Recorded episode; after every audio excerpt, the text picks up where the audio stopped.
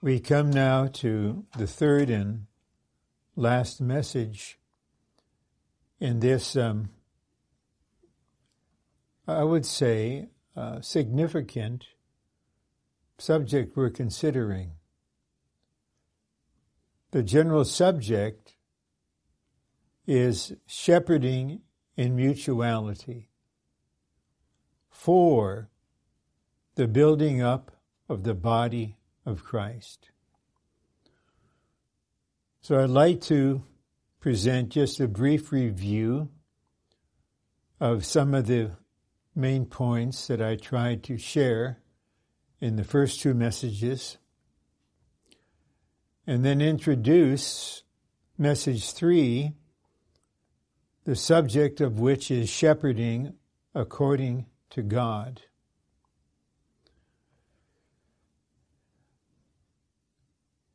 We all are very familiar, maybe so familiar that it's difficult to be freshly impressed with the Lord's great prophecy. On this rock I will build my church. And from that point on, well into the book of Revelation, we see this building taking place on the one hand, through the resurrected and ascended Christ in his heavenly ministry, and on the other hand, through the believers as members of the body of Christ, functioning according to their measure for the building up of the body of Christ.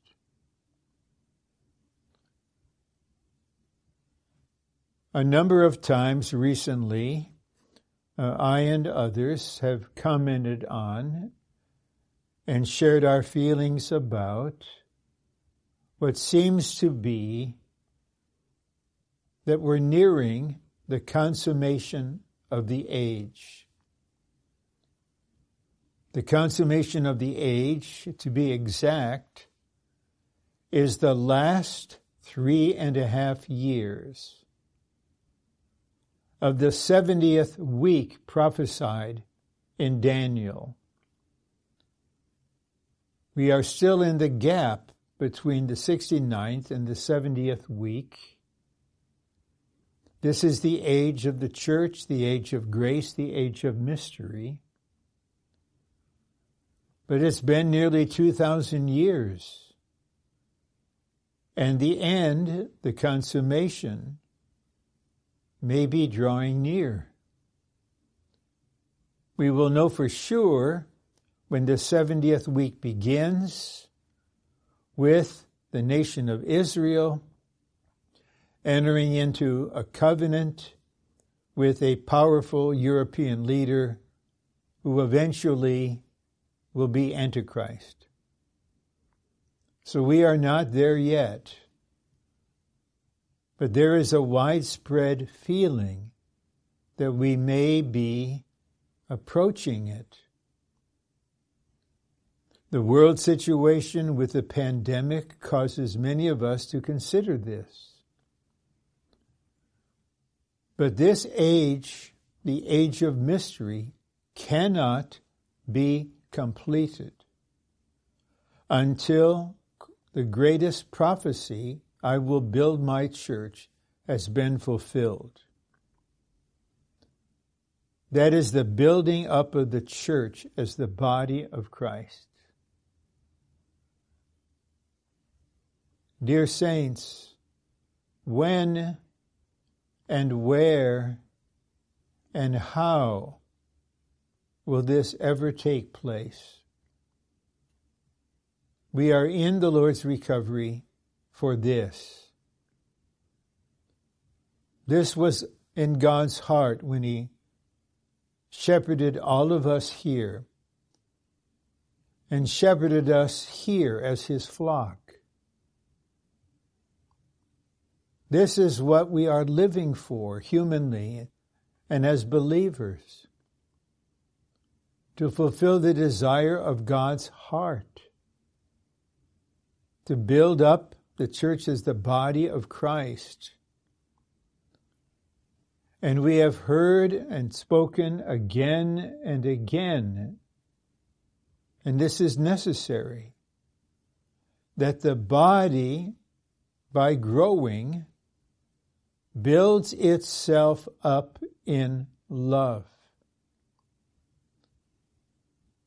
The gifts given to the body for perfecting cannot and do not build up the body directly. That is not their portion. It is to supply all the members so that they would be equipped in the all sufficient grace of God to function in their measure, to participate in arriving at the new man, the building up of the body of Christ. And shepherding in mutuality is for this If now it's been 25 years since Brother Lee spoke these words, at least, maybe more than that. Only the great shepherd, the chief shepherd, knows where we are with respect to shepherding in mutuality. And this is the burden in these three messages. The realization that we are all sheep and we are all shepherds. This light needs to really dawn on us. I look to the Lord's Spirit to do what only He can do, to make this real to us. I'm a sheep, redeemed by the Lord Jesus through the shedding of His blood. But I am also a little shepherd. I have been shepherded, and I can shepherd some others. Yes, we know from Acts 20, and as I'll point out from 1 Peter 5, the elders, the overseers, bear the responsibility for shepherding the church as the flock of God.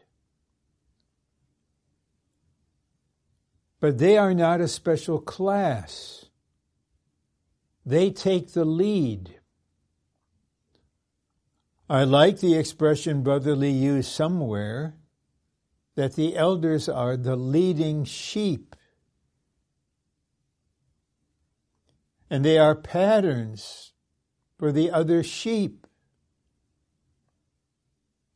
We do not have our own version of clergy laity. The elders who are the overseers, are not on a higher level from the rest of us. In the church, I'm not an elder. I'm not an overseer. I honor them. I'm one with them.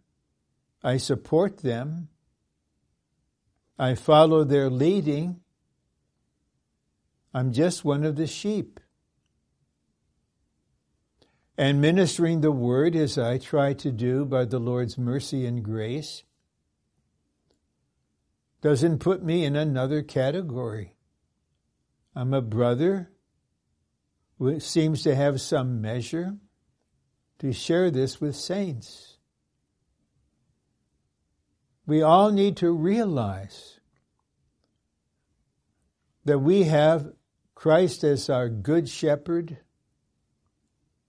our chief shepherd, our great shepherd, the shepherd of our souls.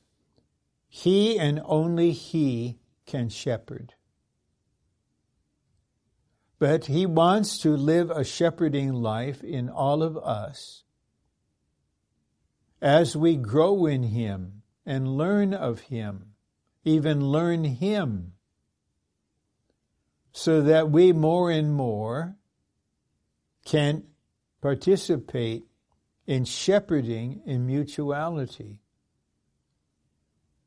We realize we need all inclusive tender care of the Lord and of the body, and we humbly open to receive that.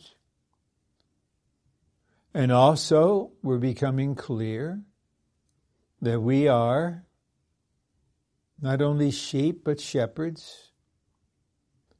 And by the shepherd, the pneumatic Christ living in us, we can shepherd others. I am not able to express the depth of the burden and the feeling in my heart as I'm talking with you. Whether or not we who are presently in the Lord's recovery will see God's goal achieved during our lifetime depends on whether or not there will actually be shepherding in mutuality. It will actually happen. We just look to the Lord, and He knows why we do this, and ask Him that He would not have to wait for another 40 or 50 years for a new generation to be raised up and brought into maturity. We want the Lord to have a free way to move in us and through us and with us now. And so we pointed out that only Christ is the shepherd. We are his flock, his sheep. He became the Lamb of God to die for us. Now he is the great shepherd and the chief shepherd and the shepherd of our souls. But the more we experience his shepherding from him directly and from him indirectly through members of the body, the more we are able ourselves to do some shepherding. The more we grow in life, the more we are built up, the more we are constituted with Christ, the all inclusive one, the more we will be not only sheep, but also shepherds. Then, as we're coming to the outline for message three, shepherding according to God, I want to emphasize just one other matter. I spoke about it some earlier. But just as a reminder,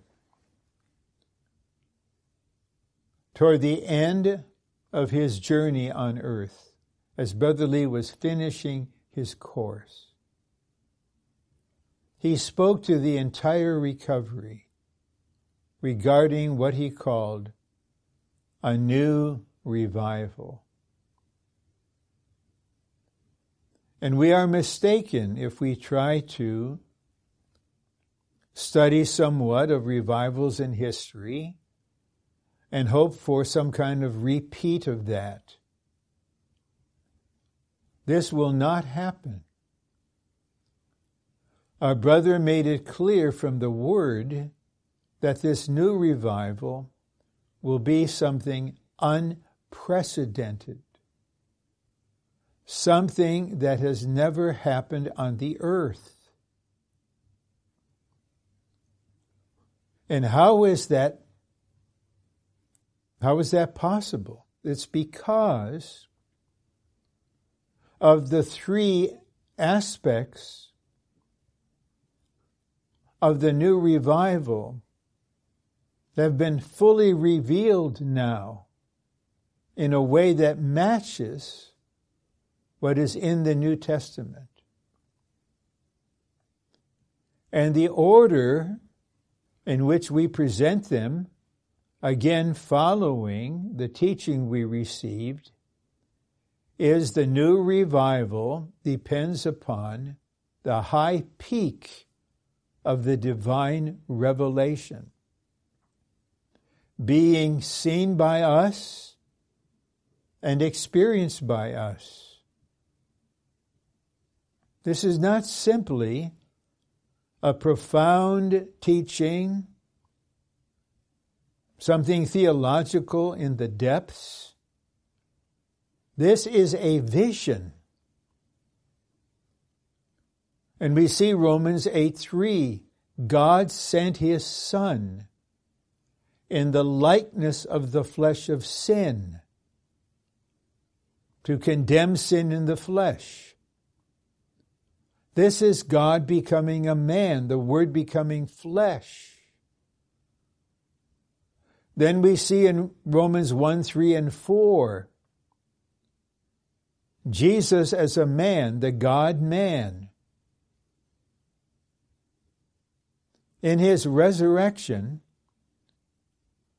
was begotten to be the firstborn Son of God,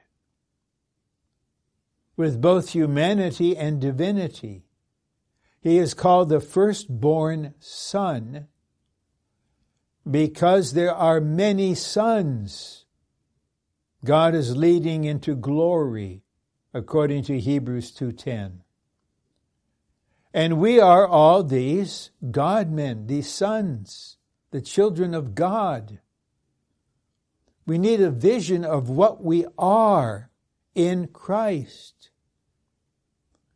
Then I already referred to the second aspect of the new revival is the God man living.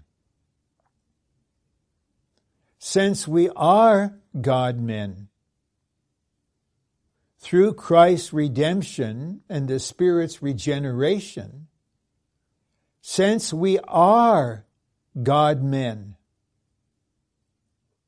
surely we need to learn to live the life of a God man. And only our Lord knows to what extent this is taking place in various places and in certain saints. But I'd like to bring in something now as an indicator of our living a God man life. And I want to briefly present a contrast. As I am speaking this,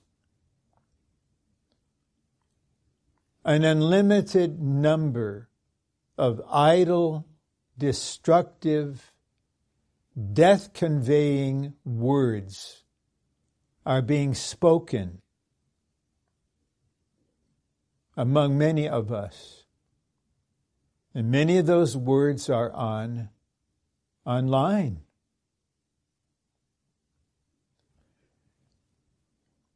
So one person, let's say Sister A, believes something is happening to her, is very unhappy in her situation, and she calls and writes Sisters B, C, D, E, F, and G, and just pours out her soul with all kinds of negative things. And all those sisters take what she says. They don't seek to know the other side. And they spread the words.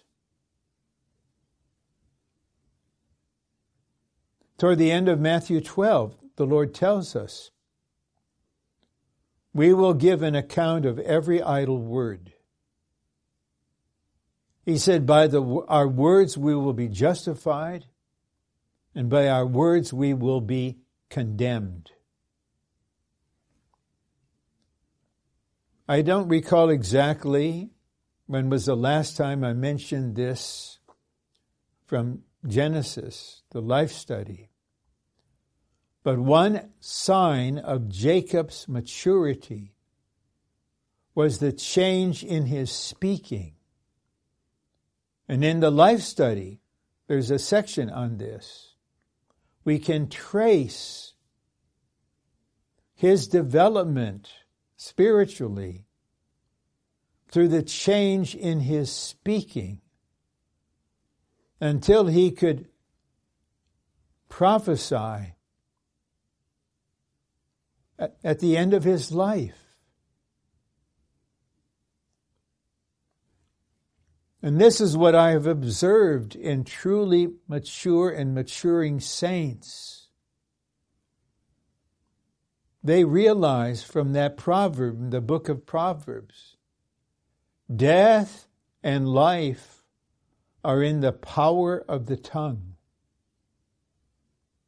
And we want, according to Ephesians 4, our words to be full of grace to everyone who hears. I mention this because genuine God man living will have a, I would say, profound effect on the way we speak, on what we put into emails, on what we text and whenever we are enlightened by God and convicted by the Spirit that this word should not have been uttered, we repent immediately and clear things up thoroughly. We know that the God ordained way climaxes in the God ordained way to meet in mutuality with everyone prophesying. And this prophesying builds up the church. But how can we give a life imparting prophecy when we're able to meet together again on the Lord's Day morning, but now, as we meet through Zoom, how can we just suddenly, instantaneously, prophesy with words full of Christ and Spirit and life if that does not characterize our daily living?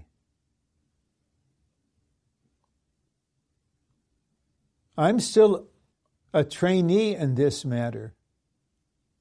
I am very much under God's governmental dealing regarding this. What I say in conversation and fellowship, what I put into an email, into a text, the, expre- the expression God man living should not just be terminology to us. The Lord needs us to be seeking Him, inquiring Him. Lord, what is this? Lord, bring me into this for the sake of the church. Then, based upon the high peak of the divine revelation, with our realization that we are God men, and based upon the God man living, there can be shepherding in mutuality. This kind of shepherding,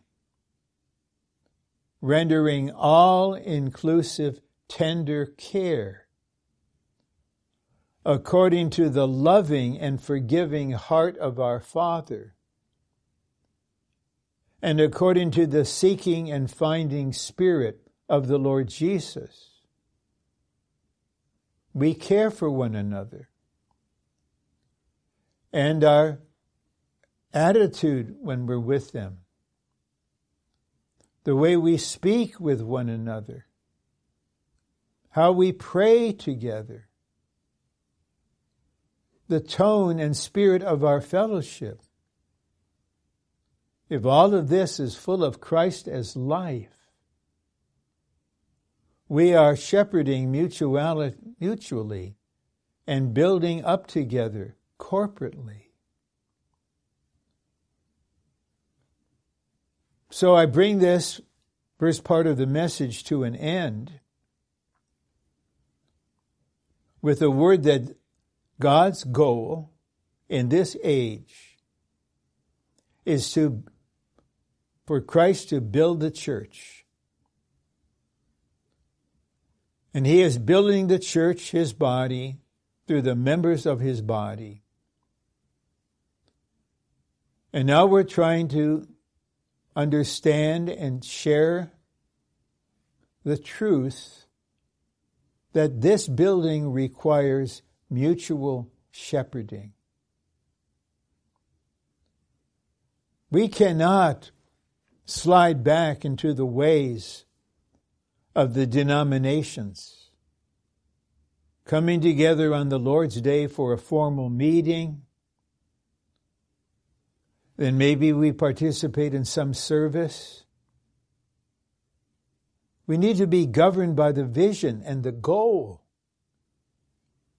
and seek the Lord concerning the high peak truth, the God man living, and now the God man shepherding in mutuality.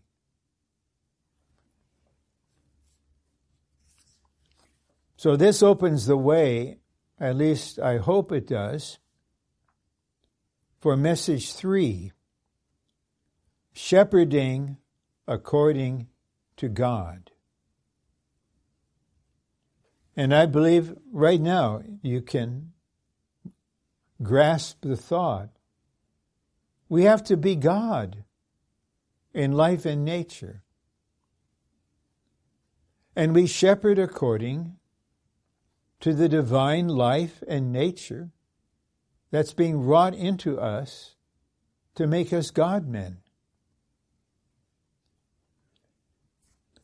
And the first reference in the scripture reading is 1 Peter 5 2, but I will read verses 2 through 4. And remember, this is the Apostle Peter who had this colossal failure along with the other apostles. And he was broken and humbled. He was sifted by Satan, as the Lord said they would be. And the Lord came to him and said, Shepherd, feed Surely those words Peter will remember, I believe, eternally. And now, when he writes about shepherding in this epistle, he's doing it. He is feeding, he is shepherding the flock. And he says to the elders among them. And he speaks as a fellow elder. What should you do shepherd the flock of God among you, overseeing, not under compulsion, but willingly, according to God, not by seeking gain through base means, but eagerly, nor as loading it, lording it over your allotments, but by becoming patterns of the flock. And when the chief shepherd is manifested, you will receive the unfading crown of glory. So I will comment on these verses and then walk with you through the outline and stay within the same time allocation that I have in the Lord placed on myself. I, I want to keep it within a certain time frame. Okay, shepherd the flock of God. Let's remember the flock is of God. God is the source, and the flock is His. And the flock is among us. The primary shepherding is with those who are in our locality, who are among us, overseeing not under compulsion, but willingly. A mother doesn't pour out her being, living a life of sacrifice for her children because of compulsion, because she's under a law. She's just being what she is. This is what mothers are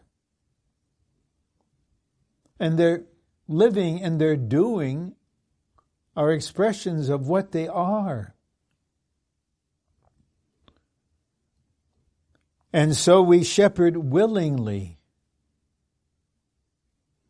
If we sense in us a distaste for this, we say we're not people persons. I have too many problems. I need this and that. Let someone else take care of them. Then we need more Christ to be wrought into us. So we do it willingly. Shepherd the flock of God according to God. This is where we get the subject. Not by seeking gain through base means, but eagerly. And so we can say, we shepherd. We, we should be able to say, say, we shepherd without seeking anything for ourselves. No gain. We're not looking for praise, for appreciation, for a good reputation. We're not doing this to get something for ourselves. We're doing this for the flock of God. And not as lording it over the allotments, but by becoming patterns of the flock. Patterns of the flock.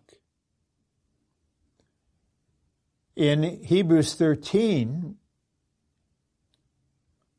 Paul is telling the saints to just follow the faith of the leading ones. Becoming patterns of the flock. Okay, patterns of what? What does the flock see?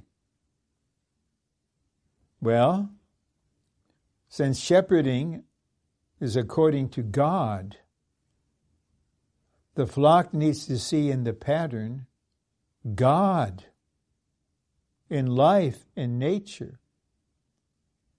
in His love, His mercy, His compassion, His forbearance, His wisdom, His long suffering.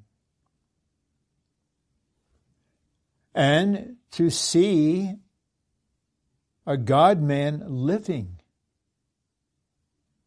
Because the shepherding is according to God. And then we see in verse 4 when the chief shepherd is manifested, the elders who have been faithful in shepherding will receive the reward. They did not seek any glory, any reward during the present age, and they didn't want to. they could stand before the Lord to say, I only care for the building up of the body. I'm not here to get a name for myself. What others say, but they go online anonymously and say, I don't care. I just want to fulfill my measure in shepherding the flock. And then when the Lord comes, those who have shepherded according to God will receive an unfading crown of glory. And so will it be for all of us. I repeat, the elders are called, or they're charged to shepherd. Paul said this in Acts 20 Shepherd the flock of God, over which the Holy Spirit has made you overseers. Peter says the same. But let's remember, they're not the clergy. There's no hierarchy. They are the leading sheep. They're able to care and lead other sheep. Okay, now we can go through the outline. And the first section, the longest of the seven sections, opens up 1 Peter 5 2. Then the other sections strengthen and develop somewhat what's in the first section. Peter charged the elders to shepherd the flock of God according to God. According to God means that we live God. Now, where should be the first place where we live God? I think you would agree, I hope, with my saying, the first place should be at home with our spouse, with our children. And I am still learning this after so long. Not to have two lives. One outwardly in the church, it's not, it's sincere. It's with exercise. It's not a performance. And then at home, there can be less exercise of the Spirit, less God men living. So we need, as God men, to be trained to live God. B, when we are one with God, we become God in life and nature, and we are God in our shepherding of others. We're not God with his sovereignty. We're not God with his government. We're God with his shepherding heart To shepherd according to God is to shepherd according to God's nature, desire, way, and glory, not according to our preference, interest, purpose, and disposition. Okay, shepherding according to God's nature. How can we do this? We need God's nature to be wrought into us, God's desire. We sense the desire of God's heart is that this dear sheep would experience and enjoy Christ and grow in life and have the real human needs met for this purpose and participate in the building up of the body and God's way. Oh, how different are God's ways from our ways, we know from Isaiah 55.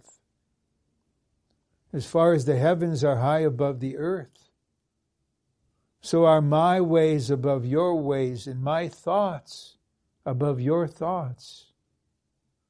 God's way of caring for problems in the church and God's way of caring for the members of the church is altogether different from our own ways that are according to what we are by nature and for God's glory.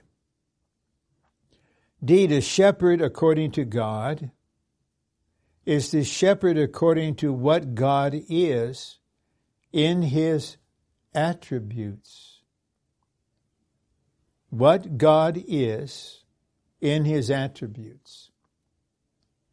Surely we think of righteousness, holiness, light, love. These are perhaps the most basic.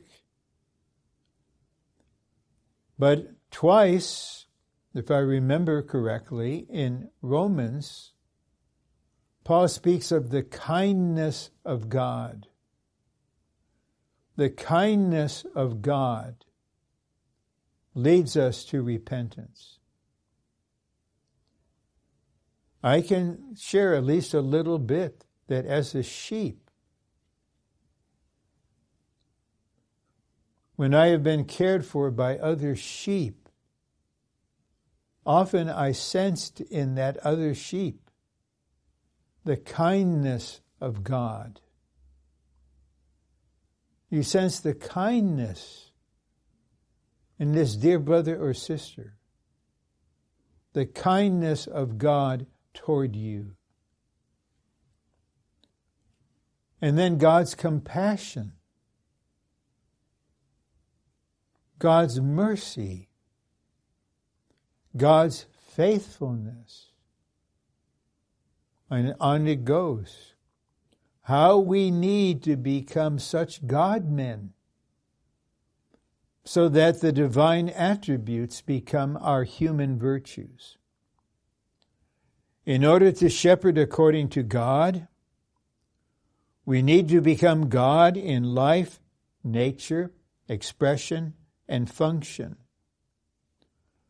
We need to be filled to the brim with the divine life, enjoying the triune God as the fountain, the spring, and the river to become a totality of the divine life, even to become the divine life itself.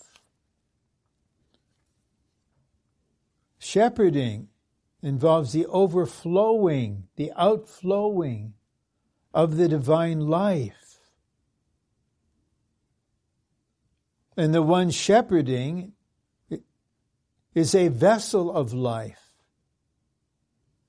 His being is life. His countenance, his presence, his words express life. We have no answers to others' problems. I don't have answers to my own. But when life flows and light shines, then this dear one realizes, now I see what to do. Now I know how to care for this.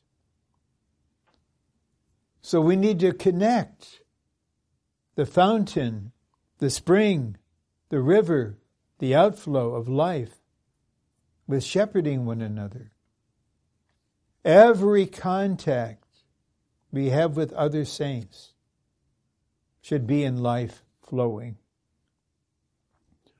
We need to become God in his attributes of love, light, righteousness, and holiness altogether. There have been instances, a good number, where brothers, especially, they had the responsibility to take care of a matter, a certain kind of mistake or failure.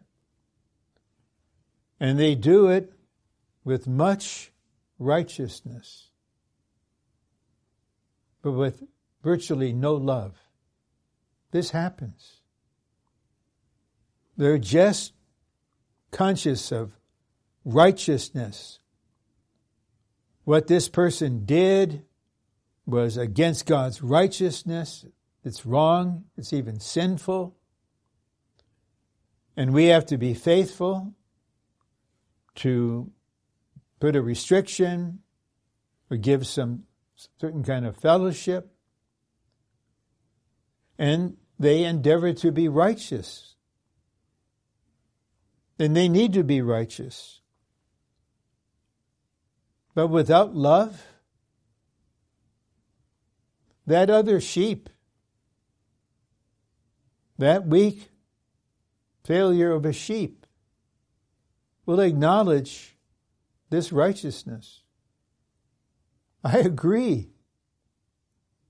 I give, give no excuse. I agree. But they also realize there's no love here. So that isn't shepherding. The brothers might think, well, we really shepherded the flock. Really?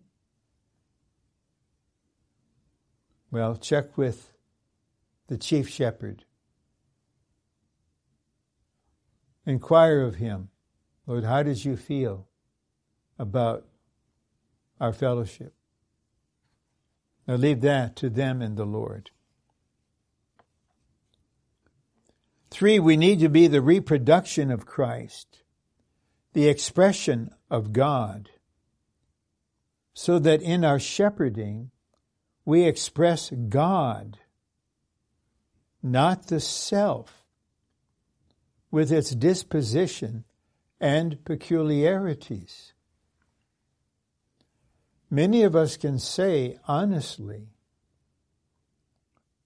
without negative feelings and without painful memories. We can say, we understand this point.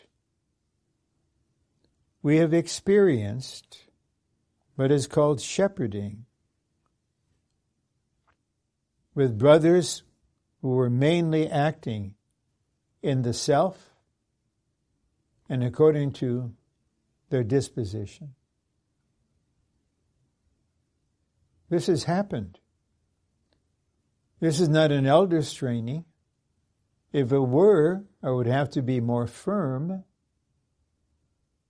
along with mercy.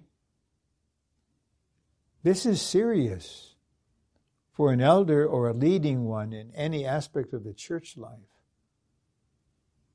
To think they're shepherding someone, and it's so clear you're shepherding from the self and even more according to your disposition.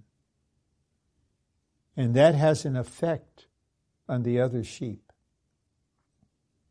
They can't say anything because they're the one that made the mistake or had the failure. But they're not blind. But what a difference if they sense, oh, this is God expressed. I come away from this time realizing I met God. And God came to me in His righteousness and in His love. And I know in His heart He wants to recover me. For we need to become God in His function of shepherding the flock of God according to what He is and according to His goal in His economy. Here we have, in all the points in this section, the three aspects of the new revival. And I inquire of the Lord, and I'm including myself as a needy one. Lord, when will this actually happen among us? Lord, we just turn to you and open to you and call out to you. We need your heavenly ministry. We need you as the great shepherd of the flock. Bring us into this, Lord, to consummate the age, to build up your body, to prepare your bride. We come to you just as we are and where we are. Lord, lead us on. And now the other supporting points I will cover within less than 20 minutes, reading and briefly commenting. Two, if we would shepherd according to God, we need to become one with God. The basic principle of the Bible is that God in his economy, that in his economy, God is making himself one with man, and man one with him. It would be good if sometimes we would pray a simple prayer Lord, today, make yourself more one with me. And Lord, do what you need to do. And give me the experiences I need for you to make me one with you. God desires that the divine life and human life be joined together to become one life that has one living. So, this point brings forward the thought of we're not just God in life and nature. We are God men. And we need Jesus Christ as our meal offering to make us Jesusly human and divinely human. Because as many of us can testify, when we have been helped, it has been the humanity of this dear one fellowshipping with us that cherished us, that melted us, that opened us. God was there, expressed in a human way. Three, shepherding according to God requires that we be constituted with God. God desires to dispense himself into our being so that our being may be constituted with his being, to be one constitution with his being. As the divine being, God infuses us with his element, causing us to be the same as he is in life and nature but not in the Godhead. My brothers and sisters there, I don't know what else to say other than we need to pray about this. Shepherding according to God requires that we be constituted with God. We need to pray for this. Lord, I have today, one day at a time. Lord, constitute me more with yourself. Fill me with all that you are. Make us the same. Make me the same. Not, I don't want to be, quote, spiritual, to be any kind of hero. Lord, I just want to be a normal God man, living a God man life and shepherding in mutuality. Point four. Only those who live God can shepherd according to God. God's economy is to work himself into us so that we may receive him as our life and life supply in order to live him. We are participating in the divine life and the divine nature so that we can live God in our humanity. And we're familiar with Galatians 2:20. I have been crucified with Christ. It is no longer I who live. It is Christ who lives in me. Well, how can there be a me? Isn't me I? Well, this is a new me, a believer with Christ in him. Christ lives in me. And the life which I now live, I live in the faith of the Son of God, who loved me and gave himself up for me. So he lives, and we live, and we live by faith, and faith means I can't be this, I can't do this. Only God can be this and do this. Lord, do it in me as I live my human life. Five, God's intention in His economy is to dispense Himself into us as our life and nature, making us the same as He is in life and nature to express Him. So a key word here is dispense. And if this is real to us, God dispensing Himself into us, and if we truly know we are vessels, vessels of mercy unto glory, we come to Him as open vessels, not wanting to know things, not wanting to do things, but wanting to receive today's dispensing. Even while a brother is shaving, inwardly, he could be praying, Lord, make today a day of dispensing. Maybe in the shower to start your day. This comes up in you. And to say, Lord, you're the dispensing triune God. I give you today as an open vessel. May there be more in you when I go to bed tonight than now. Little by little, day by day. God's eternal purpose is to work himself into us as our life so that we may express him. A good person expresses the self. A God man expresses God.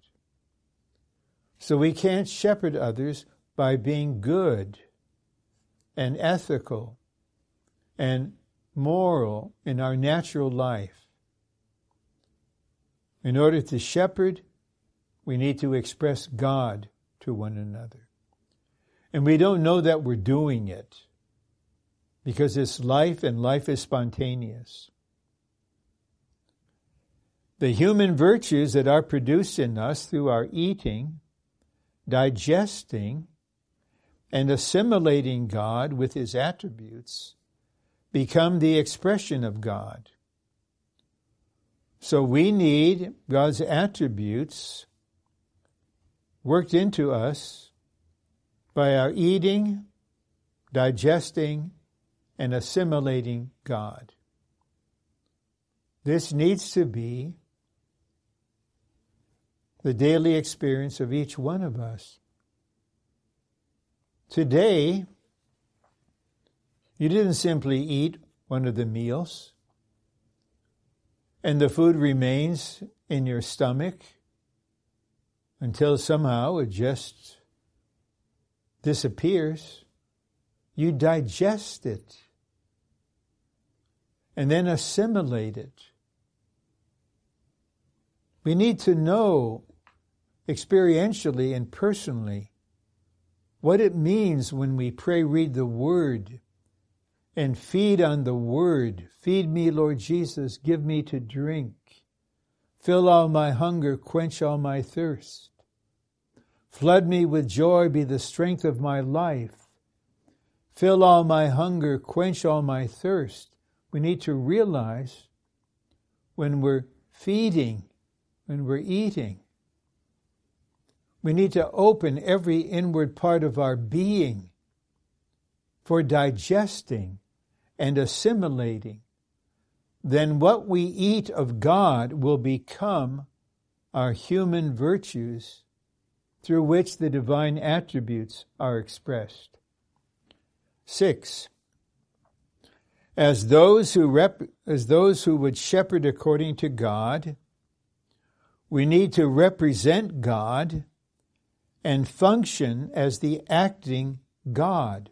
We were created to express God and represent Him, all of us, not just extraordinary spiritual people like Brother Nee, Brother Lee, Sister Lee.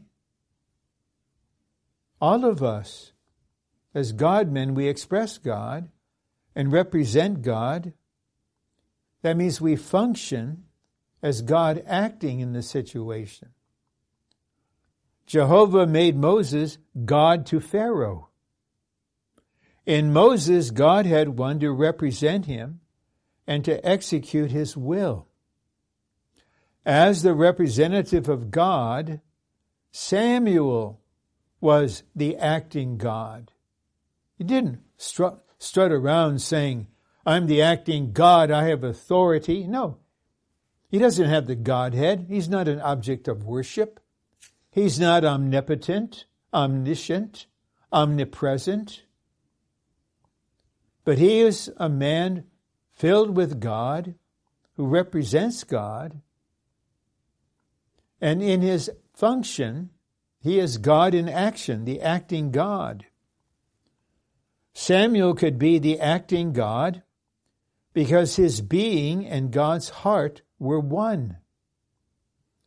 Samuel's living and working were for carrying out whatever was in God's heart. The time will come in the foreseeable future when we have a crystallization study of 1st and 2nd Samuel, and I believe the Lord will lead us to develop this living and working to carry out whatever is in God's heart. Could we simply pray this? If you're 17, you're not too young. If you're 97, you're not too old. It's not too soon for the young, not too old, too late for the elderly. Lord, may my living carry out what is in your heart. Then we have another one, Elisha. In his ministry, Elisha the prophet, as the man of God, behaved himself as God's representative, as the acting God. This is what Elisha did. He's really a type of Christ in his ministry. And he was a man of God and behaved as God's representative, as the acting God. And please pay attention to the next part of this sentence. Today, we, the believers in Christ, can be the same. We can all be the same. We were created for this.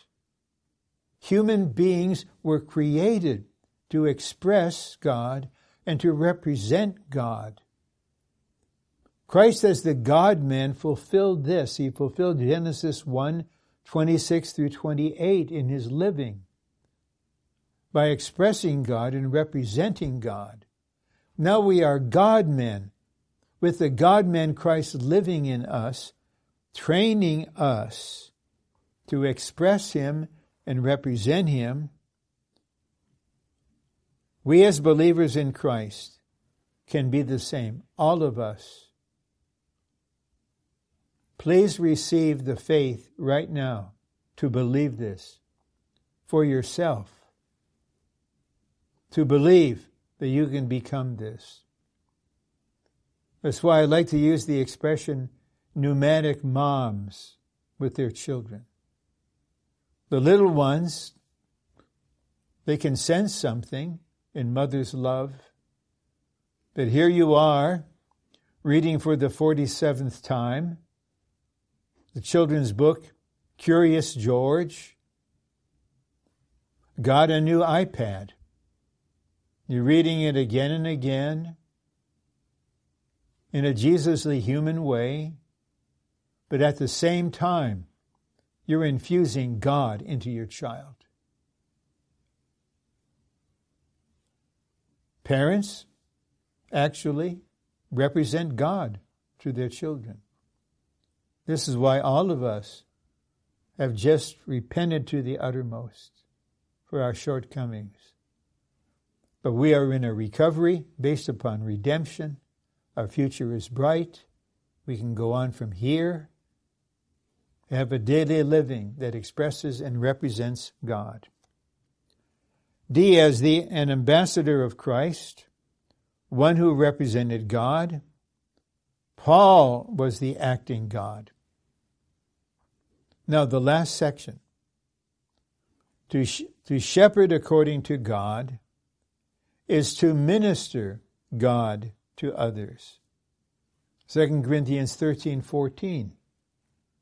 The grace of the Lord Jesus Christ, the love of God, and the fellowship of the Holy Spirit be with you all. When I was a seminary student, you know, I was not an ordained minister. And I remember when I was with a touring choir, and I was supposed to speak something, and at the end I said, the grace of the Lord Jesus Christ, the love of God, the Father, and the fellowship of the Holy Spirit bless you all. After I did that, someone came up to me and said, You should not have said that. You are not an ordained minister. You cannot give this blessing. You should say, May this grace, love, and fellowship bless us all. Well, this just shows how subtle is the clergy laity system. We all can be such a blessing to one another. We all can minister the process and consummated triune God to one another. A and B, the triune God is embodied in Christ and realized as the consummated Spirit. This is the God whom we worship, proclaim, and minister to others. I've been saying all along we are God men. That's accurate. But God is triune. So we are really, we are actually triune God men. We have the triune God in us. John 14, 20 says, In that day you will know that I am in the Father, and you in me, and I in you. Prior to that, the Lord said, The Father's in me, I am in him. So the Father's in the Son, and the Son is the life giving Spirit living in us. This is the triune God living in us. I conclude this message by speaking to triune God men. This is what we are and how we look to the Lord that we may be what we are and live according to what we are. Live what we are and shepherd according to what we are. If we would minister God to one another, we need to speak words of grace, truth, spirit, and life, ministering the process God who has been wrought into our being.